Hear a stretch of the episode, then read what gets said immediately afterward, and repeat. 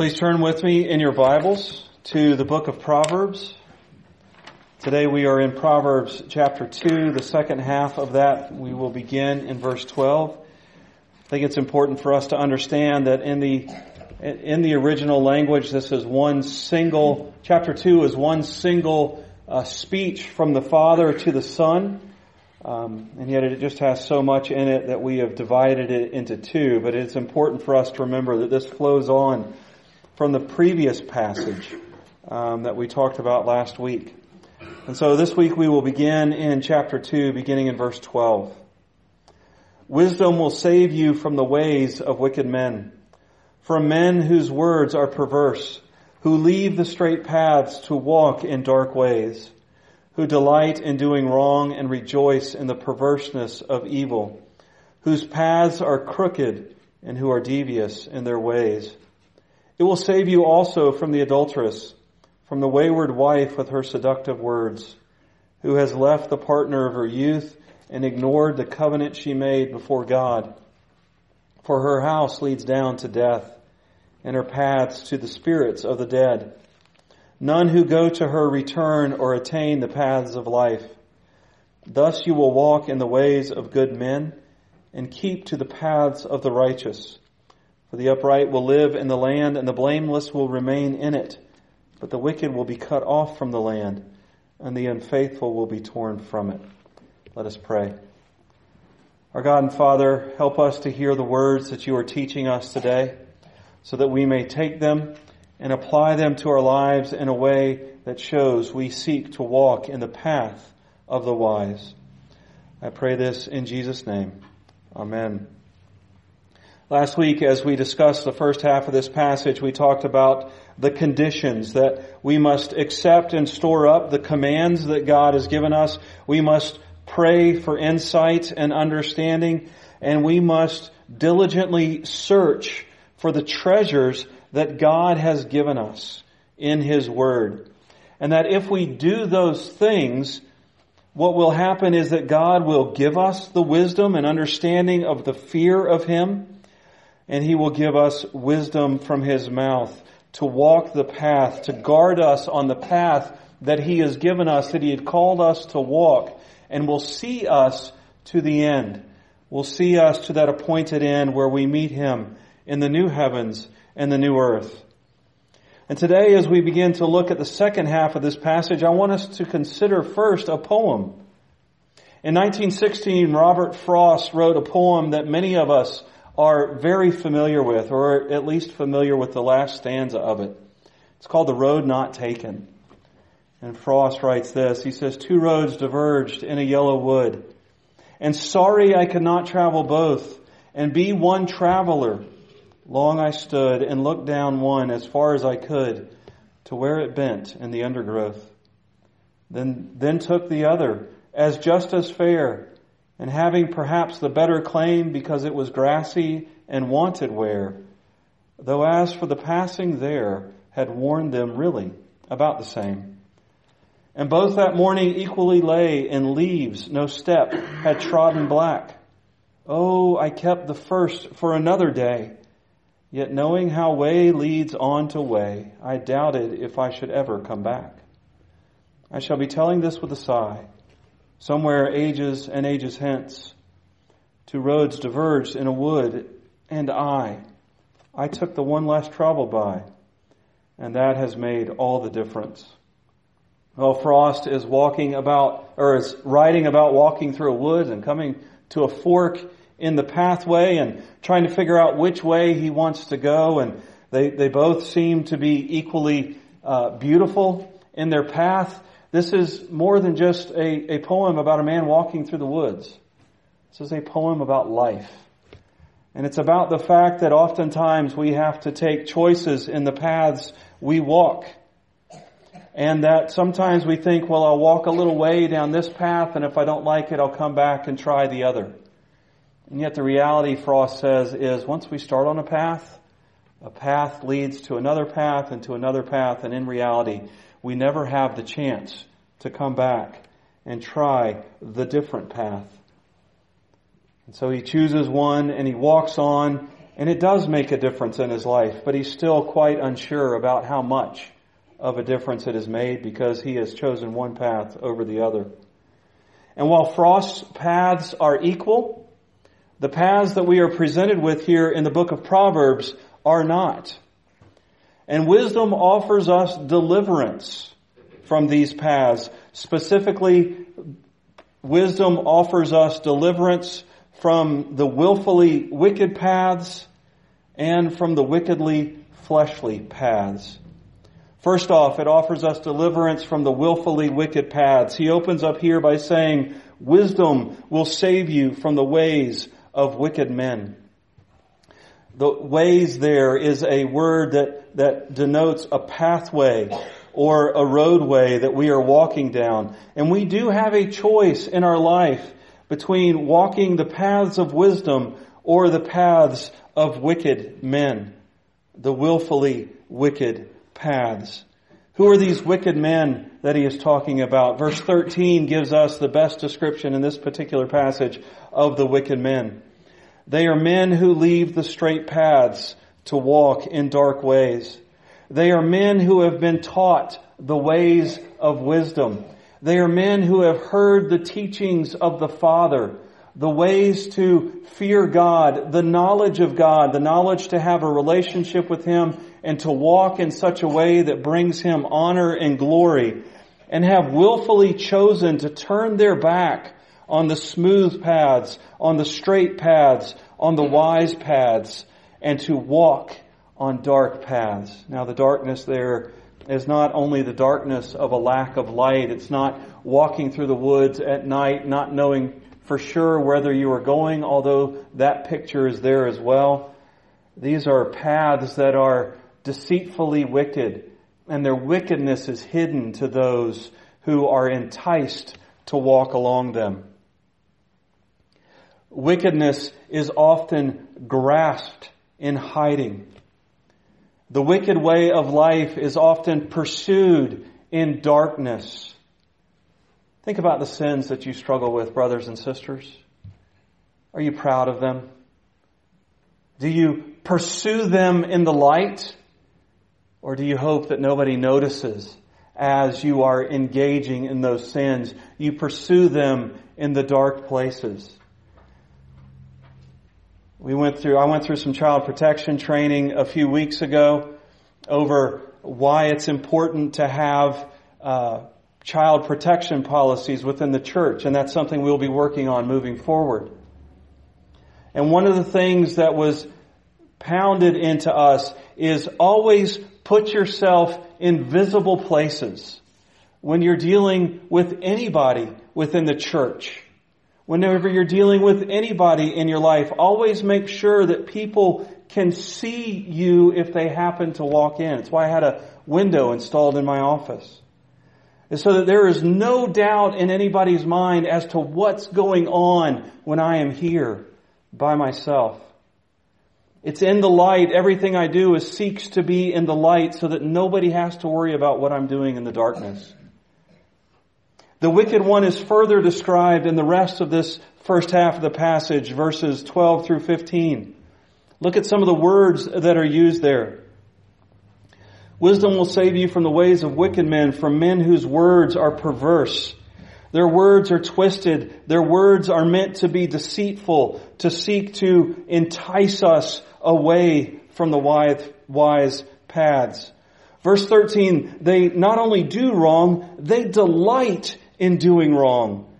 And they rejoice in the perverseness of evil. Our call to worship today, the opening song called us to praise the Lord, to praise His name, to let the whole world bring praises to God. The wicked man who is one who gives those praises to evil and to the twisted ways of their paths. Wicked men are ones who walk crooked paths and who are devious in their ways. They take the truth of wisdom and they twist it to where it's something evil and perverse and different from what God has promised. but notice most of these words, the verbs at least, in the descriptions here. It's not ones who wake up one day and find themselves on crooked paths and dark ways. It's not men who just all of a sudden are surprised by the fact that they are in evil ways. They willfully leave the paths that they have been taught, taught. They willfully walk the dark ways that they have been given. They willfully rejoice in the perverseness of evil. They willfully delight in doing wrong. These are words of will. These are words of volition. They are not merely wicked people. They are ones who willfully embrace the wickedness that they have been given. And we have to be careful of their paths. And wisdom gives us that care. If we were to look at Psalm 1, in fact, listen as I read Psalm 1. Blessed is the man who does not walk in the counsel of the wicked, or stand in the way of sinners, or sit in the seat of mockers. But his delight is in the law of the Lord, and on his law he meditates day and night. He is like a tree planted by streams of water, which yields its fruit in season, and whose leaf does not wither. Whatever he does prospers. Not so the wicked. They are like chaff that the wind blows away. Therefore the wicked will not stand in judgment, nor sinners in the assembly of the righteous. For the Lord watches over the way of the righteous, but the way of the wicked will perish. At the beginning of this, in verse 1, it describes a process of moving from the blessed path to the wicked path. We start by walking in the counsel of the wicked. We, we, we don't, we just kind of come alongside somebody who is wicked and we may begin to do so in a way that has, has, is, is seeking the fruit of God, but we just kind of stroll along beside the way of the wicked. And then after we walk with them for long enough, if we are not covered by wisdom and the deliverance that wisdom offers, we begin to just kind of stand and hang out with them for a while. Instead of walking with them, we are now beginning a process of fellowship. And then the last thing it says is that they sit in the seat of mockers. We embrace the fellowship of the wicked at that point, and wisdom gives us the tools to deliver us from that process. Wisdom delivers us from the temptations and helps us to see the temptations of beginning that process of walking, of standing, and of sitting, of turning our back on the paths of light and walking the paths of darkness.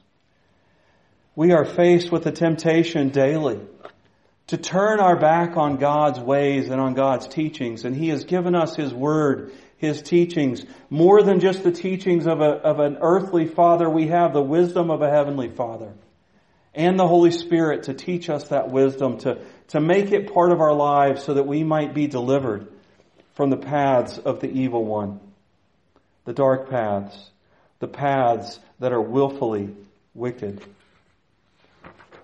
Secondly, wisdom delivers us, saves us from wickedly fleshly paths. We are introduced to another character in the book of Solomon's wisdom here. That is the adulterous woman or the strange woman, literally.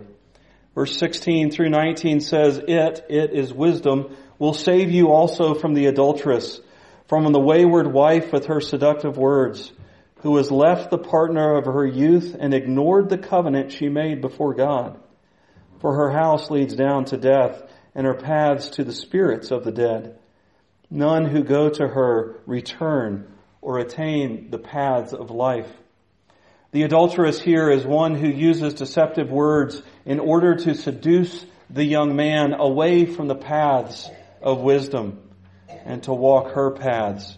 She is an oath breaker she is one who has not only violated her oath to her husband, but she has violated her oath, her covenant before God.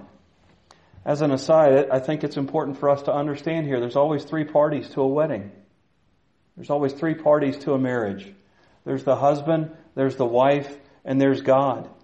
When we make a covenant union to be married, we are making a covenant with God. Now, because sin has entered the world, because God understands the heart of man, he has made provisions for that covenant to be dissolved in very, very rare circumstances.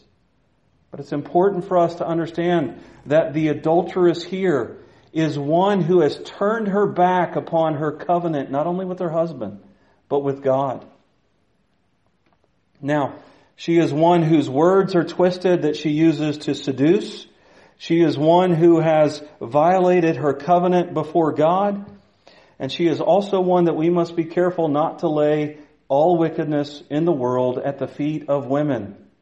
Now, unfortunately, in the church, throughout the history of the church, people have made that mistake.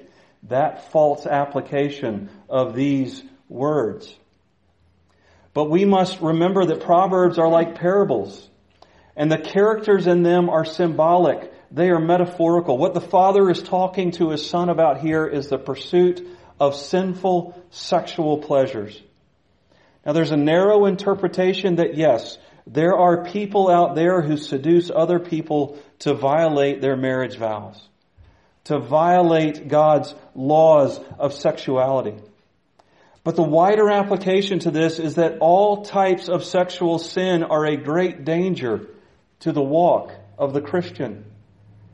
Pornography, lust, adultery, sex outside of marriage, all of those things are things in our world that are there to entice us away from God's wisdom, to God's righteous path. Jesus took these things so seriously that in Matthew chapter 5 verses 27 through 30, he said it's better to enter heaven maimed than to go to hell whole. Does your eye cause you to sin? Pluck it out. Does your hand cause you to sin? Cut it off. Now those are extreme measures and there are other measures to take before you get there. Believe me, there are a whole lot of other measures to take before you get there. If you struggle with online pornography, maybe you need to cancel your internet. Chuck your computer out the window, maybe off Coleman Cliff even so that you're not tempted to go pick it back up again. Whatever it takes, whatever extreme measure it takes to avoid sexual sin, we as Christians must take it because it is better for us to enter heaven never having checked an email, never having watched a Facebook post or a YouTube video, never having engaged in computer entertainment than it is to enter hell completely whole. And where does this wickedly fleshly path lead? He says it leads to death. It says her house leads down to death and her paths to the spirits of the dead. None who go to her return or attain the paths of life. I've read an article before and actually more articles are coming out. There was an interview the other night on an NPR program called On Point about the Harvey Weinstein conviction. And the lady was very happy that he had been convicted. She started one of the, the legal funds that helps women who are victims of sexual abuse to pursue legal action against their uh, their perpetrators. And she was asked by the interviewer, "Do you see anything wrong moving forward? What what is causing the biggest problems in this area as we move forward as a culture?" And she said, "It's just getting worse." Because people reach a certain level and they get bored with it, so they move on to the next one. And then they get bored with it and they move on to the next one until there's a point where there is no more enjoyment in any of this for anybody and it just leads to more and more degradation, more and more violence. Sexual sin leads us to an earthly death, not just through diseases, not just through the difficulties of that, the, the health issues, but there's a death in our soul. What does Paul say in 1 Corinthians 6? Whenever you join yourself to somebody, there is a little piece of you, a little piece of your soul that is ripped away and joined to that person forever. If we continue to do that, whether it's through actual physical interaction with somebody who is not our spouse, or whether it's through pornography online, we give up a little bit of ourselves. We die a little bit in a sinful way every time we engage in those things. And it leads us to death. So the fleshly, we, the wisdom protects us from the willfully wicked paths. And it protects us as well from, from the fleshly, excuse me, wickedly fleshly paths. But it's not just a physical death that these paths lead us to, that wisdom saves us from. The last three verses, verses 20 through 22. Thus you will walk in the ways of good men and keep to the paths of the righteous. For the upright will live in the land and the blameless will remain in it. But the wicked will be cut off from the land and the unfaithful will be torn from it. Just like the Father did in chapter 1, he reminds us again that there is more to the choice between the paths of wisdom and the paths of wickedness than just physical death or physical life. When he talks about walking in the way of good and keeping to the paths of righteousness and the upright living in the land, what he is talking about there, it's not just living in the promised land. It's a life of prosperity and reconciliation. Walking in wisdom leads us to a reconciliation with God and gives us that life that Jesus said was life more abundant. It reminds us that the paths that we walk while they have an earthly end, they are moving toward a heavenly goal. And if we want to be assured of the fact that we will reach that heavenly goal, we must walk in wisdom. We must walk in the ways that the Father teaches us. We must seek wisdom so that it will deliver us from the paths that lead to a death, a death that is separation from God, a death that, as we talked about in Sunday school today, is described by Jesus multiple times as being marked by wailing, weeping, and gnashing of teeth. But the reality is, brothers and sisters, I do, you do, we want to walk the wicked paths. We want to turn our back on the paths of wisdom. But thanks be to God that one was sent to earth who is called the wisdom of God and who has walked the perfectly wise path so that we might have salvation, so that we may be saved from the willfully wicked and from the wickedly fleshly paths that are set before us every moment of every day by the tempter, by the devil. Brothers and sisters, will you hear the call of wisdom? Will you allow it to save you from the paths that will make a horrible difference in your life and call you to the path that will make a glorious difference for eternity for you? Let us pray.